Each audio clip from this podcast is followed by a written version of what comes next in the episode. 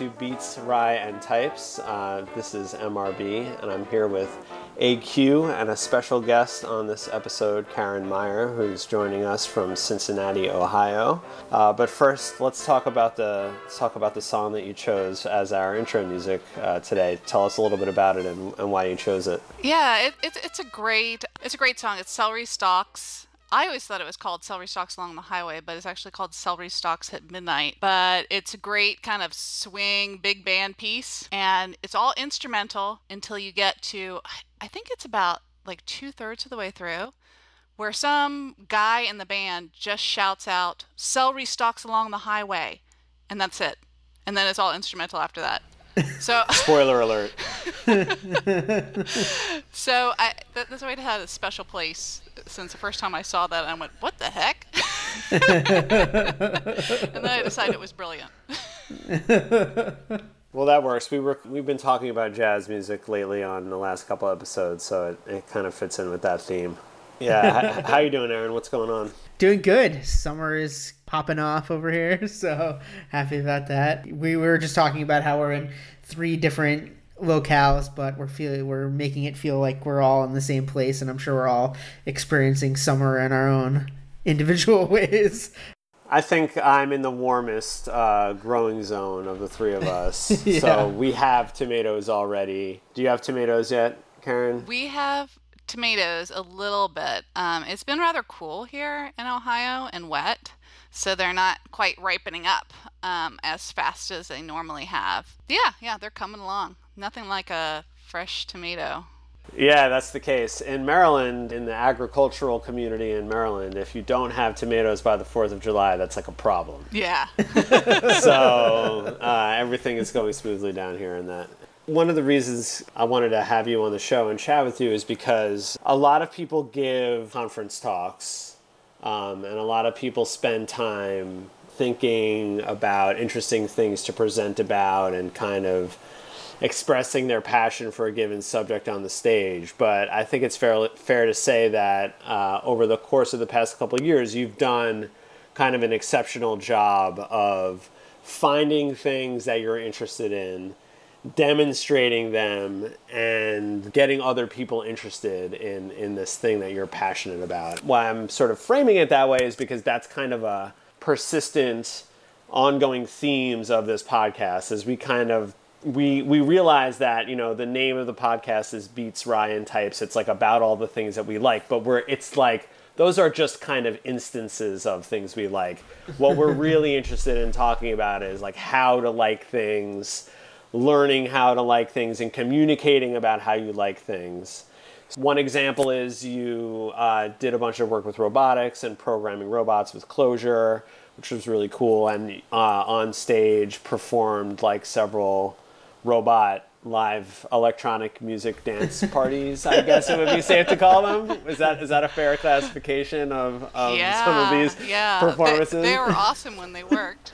right. I saw them work at least a little bit. Um, so yeah, I just wanted to, and you have an up, you have an upcoming one. I saw you give a talk about artificial intelligence related programming languages stuff once. That was really cool. I saw you have an upcoming talk about uh, chemical computing, which I don't know anything about, but it I think probably it's cool if you're interested in it. So I'm looking forward to hearing about that. So uh, yeah, that that's kind of what I wanted to talk to you about. Tell us about kind of talk to us about your, your process and your you know what what goes into coming up with these things, how it happens, and do you also find that there's like a common thread through these? Yeah, well, I think one of the best things about the internet and just the community is you can connect with people that are interested in the same strange things you are. you know, I, I just think that's beautiful. So I, it's, it's a real joy for me to share something that I just find is really cool and interesting, and somebody says, "Wow, I really like that too." And then, you know, with the with GitHub and open source, they can build on that, and you know, together. Basically, it's just like dreaming with other people and, and I, I just really dig that. I think that's just so beautiful. Yeah, when, when I get into something, I, I like to try to share it. And um, if that ignites in somebody else's subconscious and ha- spark something new and beautiful, then that's what it's all about. For you, has it been one of those things where like you found out? I don't know what came for you. What came before robotics, but was there something that was like, oh, okay, now robots is the next eventual step from the previous thing I'm doing, and then okay, artificial intelligence is the next step from robots, yada yada yada. Is, yeah, is... it all kind of built. Like with the the robots, it started with getting a Roomba, and I was like, oh, I can hack that. and then I was into Clojure, trying to learn Clojure at the same time, and I was like, oh, I can hack that with a REPL. and uh, then once I controlled one robot, it was like the gateway drug, right? and then I saw um, a quadcopter, and I was like, "Ooh, could control with REPL."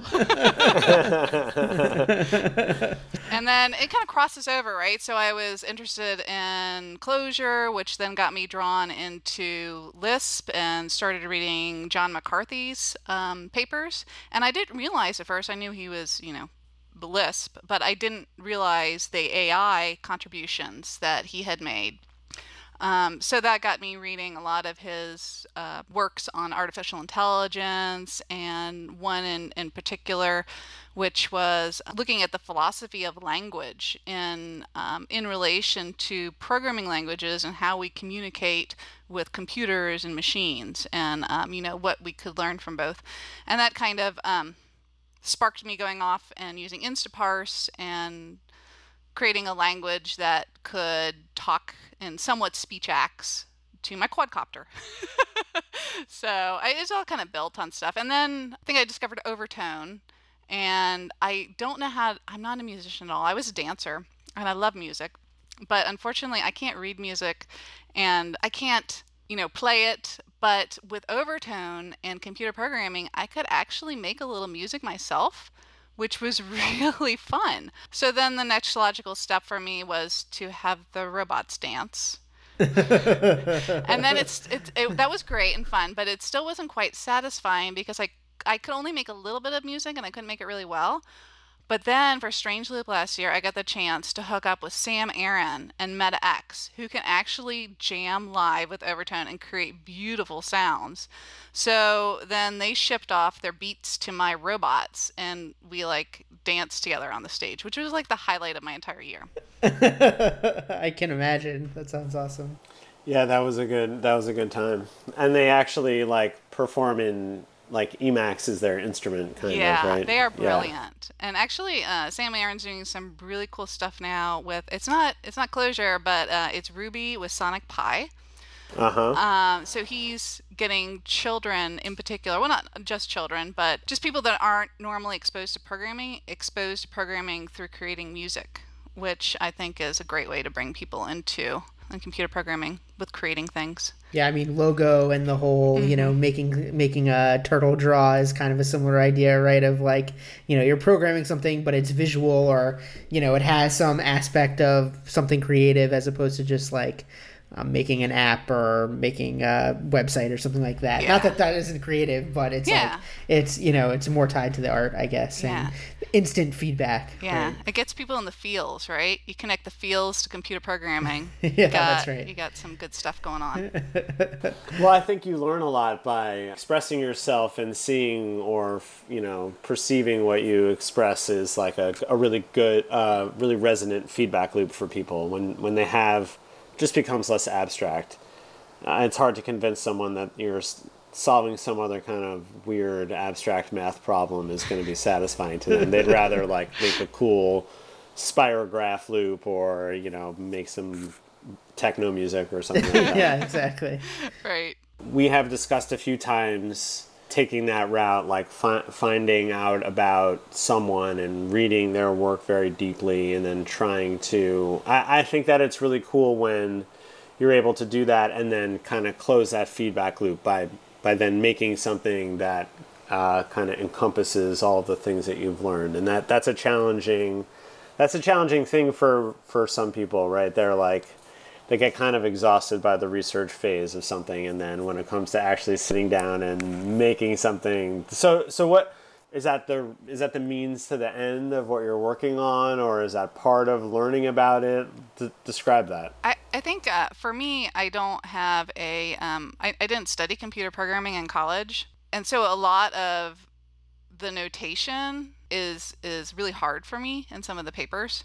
So it's a real stretch for me to sit down and try to understand a paper and i like that it kind of gets me out of my that, that's one reason I like it. I like the challenge of trying to understand it. I also like the growth aspect of it. To really learn something new is, I think, is to find a new way of thinking about it. And one of the ways that you can find a new way of thinking about it is to try to understand somebody else's mindset that they had when they were writing this paper. so, and that's that's a challenge, and I think it's a huge area for growth when um, you can you can do that. Yeah, I mean, stated more, stated like a little differently from what you said, or more more generally.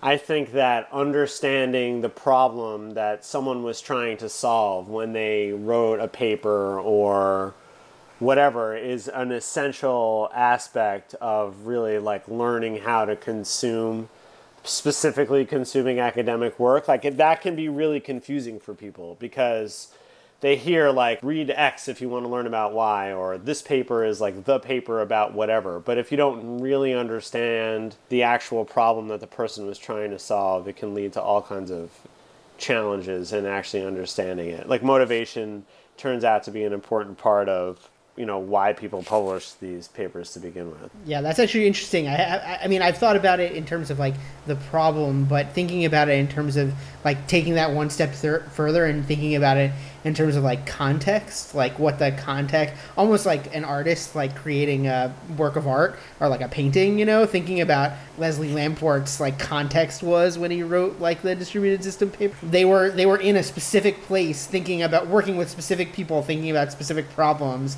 Yep. Maybe there's actually more to it than just like this is a paper. I mean, I, like it's more it's more um, concrete when you think about like the Google papers or the Facebook papers where it's like clearly like these were created in like a um, not a vacuum, but in like a very specific like world, and they're coming out of a very specific you know problem set that these companies have. But yeah, it's interesting to think about the pure academic ones and where those came out of too. Yeah, well, a lot of the the Lamport stuff is really in, some of it's really interesting because he you know he worked with airline manufacturers and people where there were actual like life impacting consequences if software didn't run right. So he did like the first, you know, some of the first software uh, that ran in critical functions on airplanes were a product of being able to like verify some of the some of the way that these programs ran. So like Byzantine failure as an example is like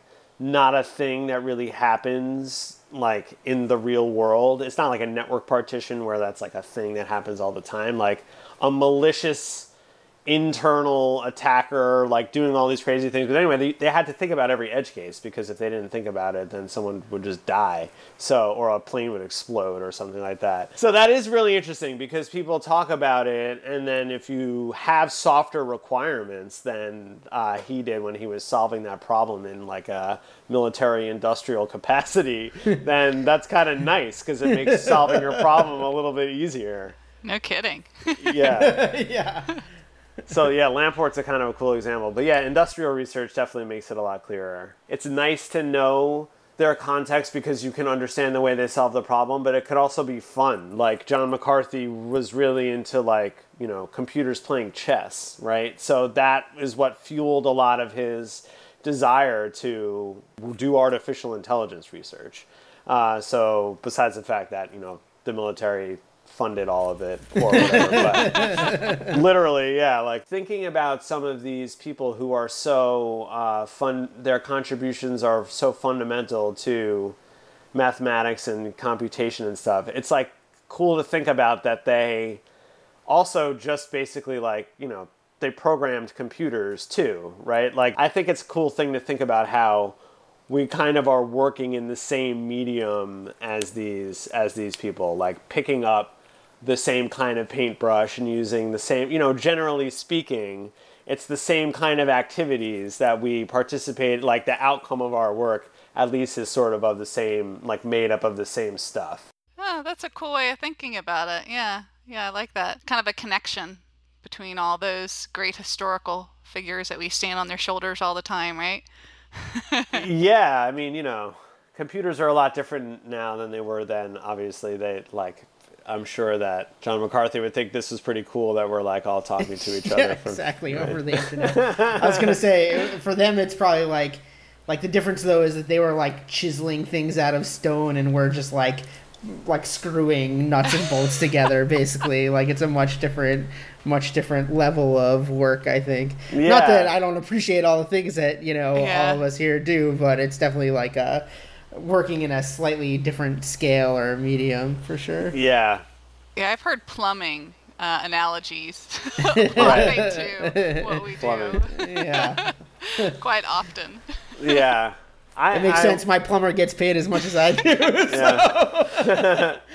I really, uh, it's also cool because, I mean, w- one thing that I always think is interesting about, like when McCarthy and, and uh, the early MIT days, they were working like in systems that were really, really small and so knowable, like in a way that our systems and the way the way that we work is are just we just has like none of those qualities. So I'm sort of jealous in a way of the simplicity of uh, the the medium that they have. I mean, we could do that, I guess. The size of the system is definitely a very impactful difference. Different problems, though, that are still really interesting to solve, right? I mean, it's just constraints, different constraints.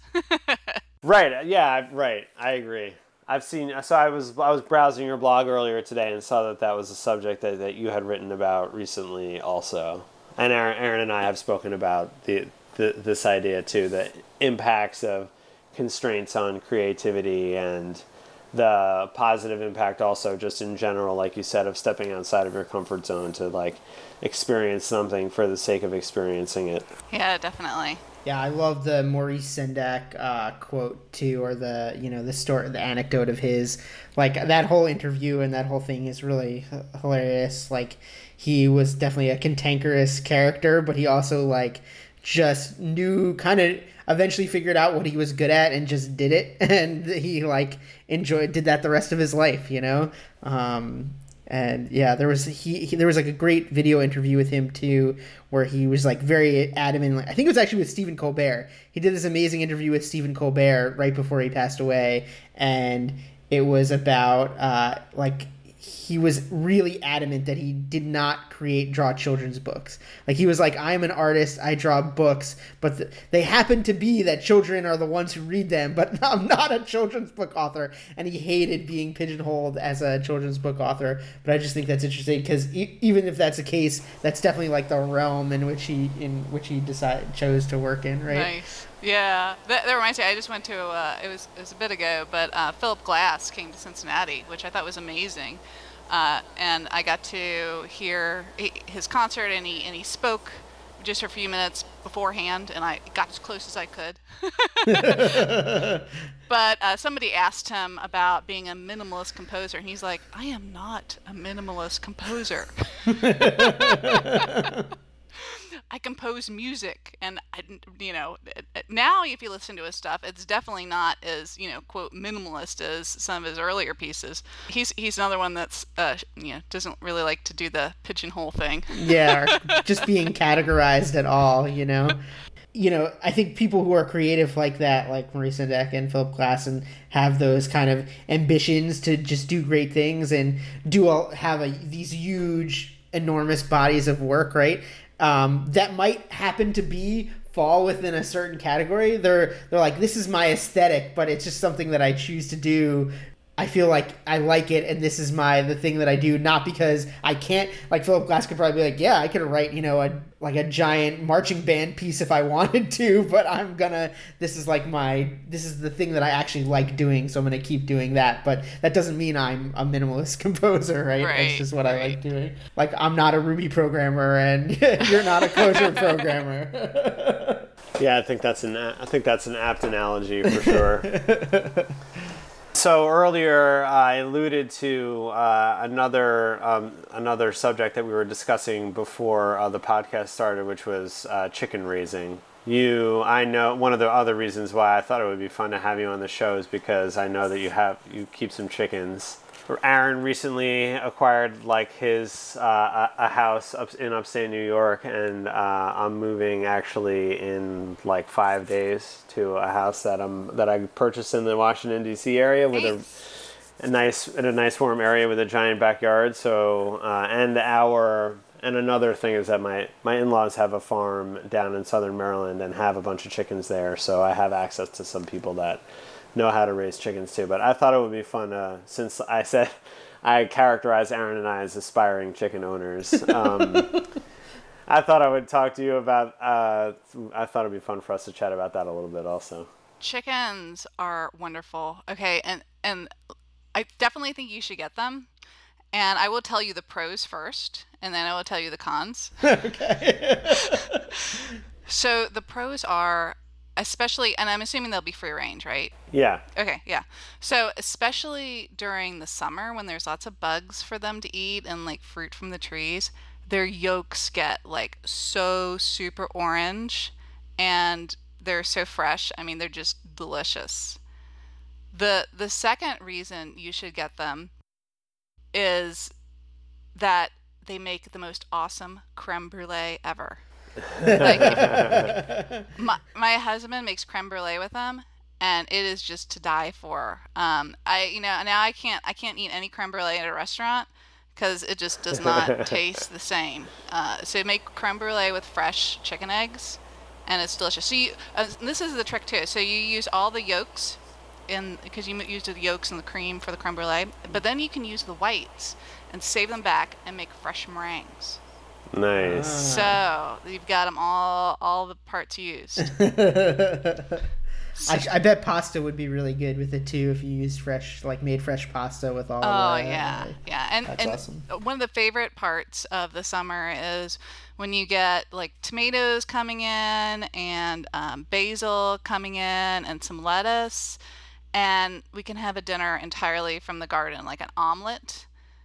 And uh, except for cheese, we don't have a cow yet, but mostly all from the garden of um, you know eggs and and veggies. It's great. So what are the cons? The cons. Okay. so the cons are that oh wait no there's another pro. Oh, okay. We'll do yeah, the other pro going. first. The, the you can use them as uh, your own little recyclers and garbage garbage collectors. So we take all of our scraps like after dinner, except for the meat, because I don't want to get into feeding chicken to chicken. That's I just feed that to the dog. all the other non-meat scraps we just give back to the chickens. So they take all those extra food scraps and they just turn them into more eggs. So that's that's another great great pro. They're also kind of hilarious. Like the at the farm, my wife's parents have, I think, I don't know, ten or twelve chickens, ten or twelve hens, and they just kind of walk around. They're a little cliquish. There's like two groups. There's one one of the chickens like really thinks that she's a pet because there's like two little dogs that live inside the house, and this one chicken is just constantly trying to like sneak into the house and hangs around the entranceway and like wants to be picked up and stuff. It's really funny. So they are really kind of social and Yeah, funny. yeah, they're they're fun. I was saying that one of the main bad things about chickens are that things like to eat them. Right. that could be scary. Yeah, especially if they're just running around free range. For the first few years that we had them, we just let them run around our yard, just doing whatever. Like we'd be out there sitting in the backyard, and we'd have tea in our hand, and we're watching the chickens, saying, "This is so cool! Our chickens are walking around the backyard, drinking tea." And like a hawk came down, no joke, and just went, "Whoa!" I like got one. Holy shit! Wow. That's, That's amazing. yeah. So, and then you've got to worry about raccoons at night. So you got to make sure that you get back from dinner in time to make sure the coop's locked up. And there's, and then a fox can get them during the day. And we had one year where they just wiped out our whole flock in like one day. Oh man. So we, the spring, we actually dug a whole fence Um, they have a really big perimeter where they can roam, and actually, I just let them out of the perimeter today, so we'll see what happens. But we we have we have a fox-proof perimeter um, that helps protect them from the fox coming up from the creek and just grabbing whatever he wants. Damn, that hawk story is dramatic, though. it was pretty dramatic, especially when, when we were we were just actively gloating about our chickens. Yeah. Sipping tea. Yeah, exactly. How did you uh, get into that? Is it did you just read a book? Did you grow up with chickens or No, I didn't grow up with chickens. I, I kind of wanted chickens because we were living in the city. And then um, we moved out to the country, and I was like, oh, I want to get chickens. Um, I'm, and I'd like to get more things eventually, but it's just time. I, what I really would like to get is like a mini cow eventually. I think a mini cow would be so cool. But you gotta like milk it twice a day. I mean, I already have to find like chicken sitters for when I go on vacation. So I don't know about a cow sitter. That might be pushing it. How many is the mini cow? I don't know ex- exactly, but it, well, you can't see where I'm talking. But I think it's about like as high as a table. Like, Like a large dog? yeah, yeah, it's it's bigger than a. Well, I guess if you, he's got a really big dog, but it's um, yeah, they were they were bred to be mini milkers, like family-sized cows. Because if you if you get a regular-sized cow, the amount of milk that it produces in one day is just like crazy. you know, there's no way you could ever drink that. just got to start making cheese? Yeah. Yeah, it's just way too much. I, I forget the exact number, but I think it's like 16 gallons or something crazy Wow. like that. Yeah, it's way too much. Wow. I'm sure they have to consume a lot of whatever to produce that. Yeah, what, yeah. Whatever, what, a lot of Yeah. grains or whatever cows eat. Yeah, so I, I daydream about that sometimes. I'd also like to get um, a folly. Have you ever heard about like a folly, like those? Mm-mm. I I guess usually I don't forget where it originated from, but you'll see them like over in England in these old houses. They build these stone like little towers, and they're called folly because they have no purpose except for just looking funny. Uh huh. But I saw this one picture of somebody that had a folly, which was this tower with like little stairs and ramparts, and then they had like their goats just walking up there and chilling up there. I thought that would be amazing to have that in your backyard. A little slice of the English countryside in your Yeah, backyard. exactly. The folly on its own would be cool, but the goats chilling Yeah, the in, goats, the, yeah. in the tower, I think the goats seal the deal. Yeah. that would bring it over the top. Maybe, a, well, a, a goat probably produces more in line with like what a family could consume in There terms you of go. milk. Yeah. Yeah, Or a sheep. yeah. Sheeps are funny too. I yeah, I've I've I've hung out with some sheeps. Tell us more. They also walk around. They also walk around like in groups and kind of like they're kind of nosy and they're like up in your business and stuff. Yeah, foxes and dogs are like a problem where we where we're moving. There's definitely foxes. So, I was thinking about getting like a like a fox whistle that I can like mystically train the foxes and maybe maybe maybe like form like a fo- like a fox army or something like that. What do you guys think Is, about that idea? is the fox whistle also a vaporizer? it's really cool. I'll, I, I guess you guys. I'll send you the Wikipedia page about fox Okay. whistles after. I believe you. I believe you. Yeah, I don't know. I mean, I don't see what the big deal is about potentially forming like a mystical fox army. Because then they could protect my chickens. That was the ultimate idea. Oh, I'm I not, I, don't want to do see. anything too nefarious with it or anything. I mean, I could. No one would really stop me. Something like the- like Princess Mononoke, basically. I'd be like, yeah, I'd be like the ma- basically like the master of all of the foxes, essentially. it's like a regional thing. Right? It's like unless someone else in my neighborhood was already trying to do that. Yeah, yeah. In which case that might be better because I don't really want all that responsibility. I would just maybe like negotiate with them to like look out for something my chickens. something tells me that that the area you're moving to it ha- already has a mystical fox leader. Yeah, just to, you're having been right. there, having Kind been hippie there town. and walked around, you know, I don't know. Do you, are have you been gardening too, Carin? Is that a thing that you guys have space yeah, for? yeah. My my husband does all the hard gardening. I um I go out and you know walk out there and pick the tomato for dinner.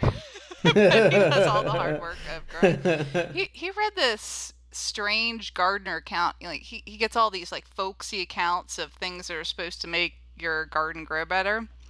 And there was one account that um, he tried this summer that, that worked pretty well, or spring, which was in our tomatoes.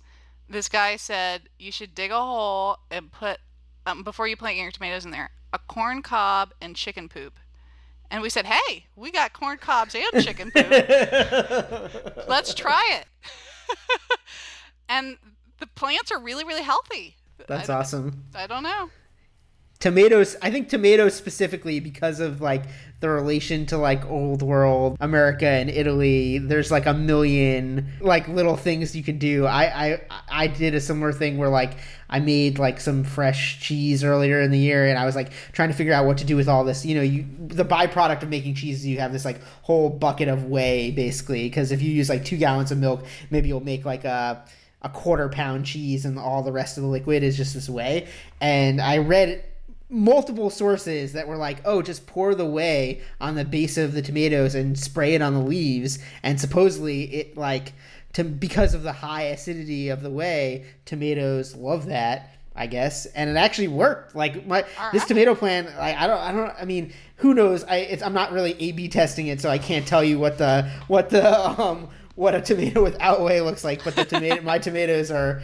have gotten pretty tall. I'm pretty happy with how that how that worked out. Yeah, we were some corn too, and uh, it seems like every year, like just when the corn is getting to just um, you know, put out its pollen things. I don't even know the term, but it seems like a, a wind comes by. Like we get this windstorm, and it just like flattens it all. It's horrible. But the thing is, after the first year, we actually went out there and would try to prop them all up again with like little stakes and everything like that. And it was a lot of work, but it seemed like it worked. The second year, it happened again. We got a storm, and we kind of got tired of propping them up halfway through. So we propped up about half half of them, and then the other half we just left there and went, well, whatever. and what turned out is that they straightened up on their own, just growing. If you're ever going corn and it gets flattened, you don't need to go out there and prop them all up because they straighten up on their own. So huh. just yeah. le- letting you know. That's good. Took That's us two tip. years to figure that out. it's not a bad. It's, I've learned less in longer periods of time before, certainly. So it's not so bad. Yeah, we actually grew last year for the first time, and it was fantastic. We grew uh, popcorn. So ah. It's a special ah. variety of corn that you use for drying out and then making into popcorn. And the thing that's fabulous about that is that the raccoons do not like to eat the popcorn corn. They're just like, ugh, that stuff tastes horrible. So nothing really. They just haven't figured out the popping technology. Well, they're just they're super. raccoons are superstitious about microwaves and stuff. yeah, so that's that's what it is.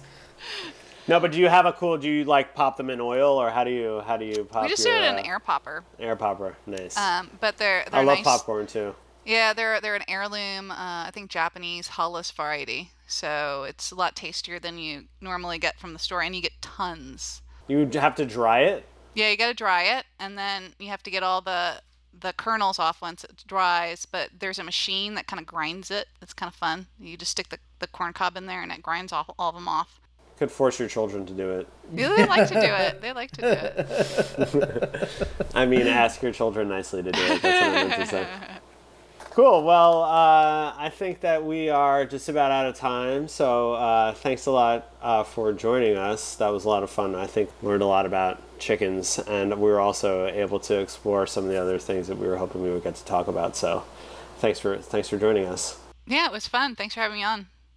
And uh, thanks everyone else for tuning in. And uh, stay tuned. We have some exciting things coming up, more guests, and Aaron and I will be uh, in the same place again in a couple weeks working on working on pizza related uh, Skunkworks projects. So uh, stay tuned for more information on that, uh, and uh, we'll see you next time. Thanks.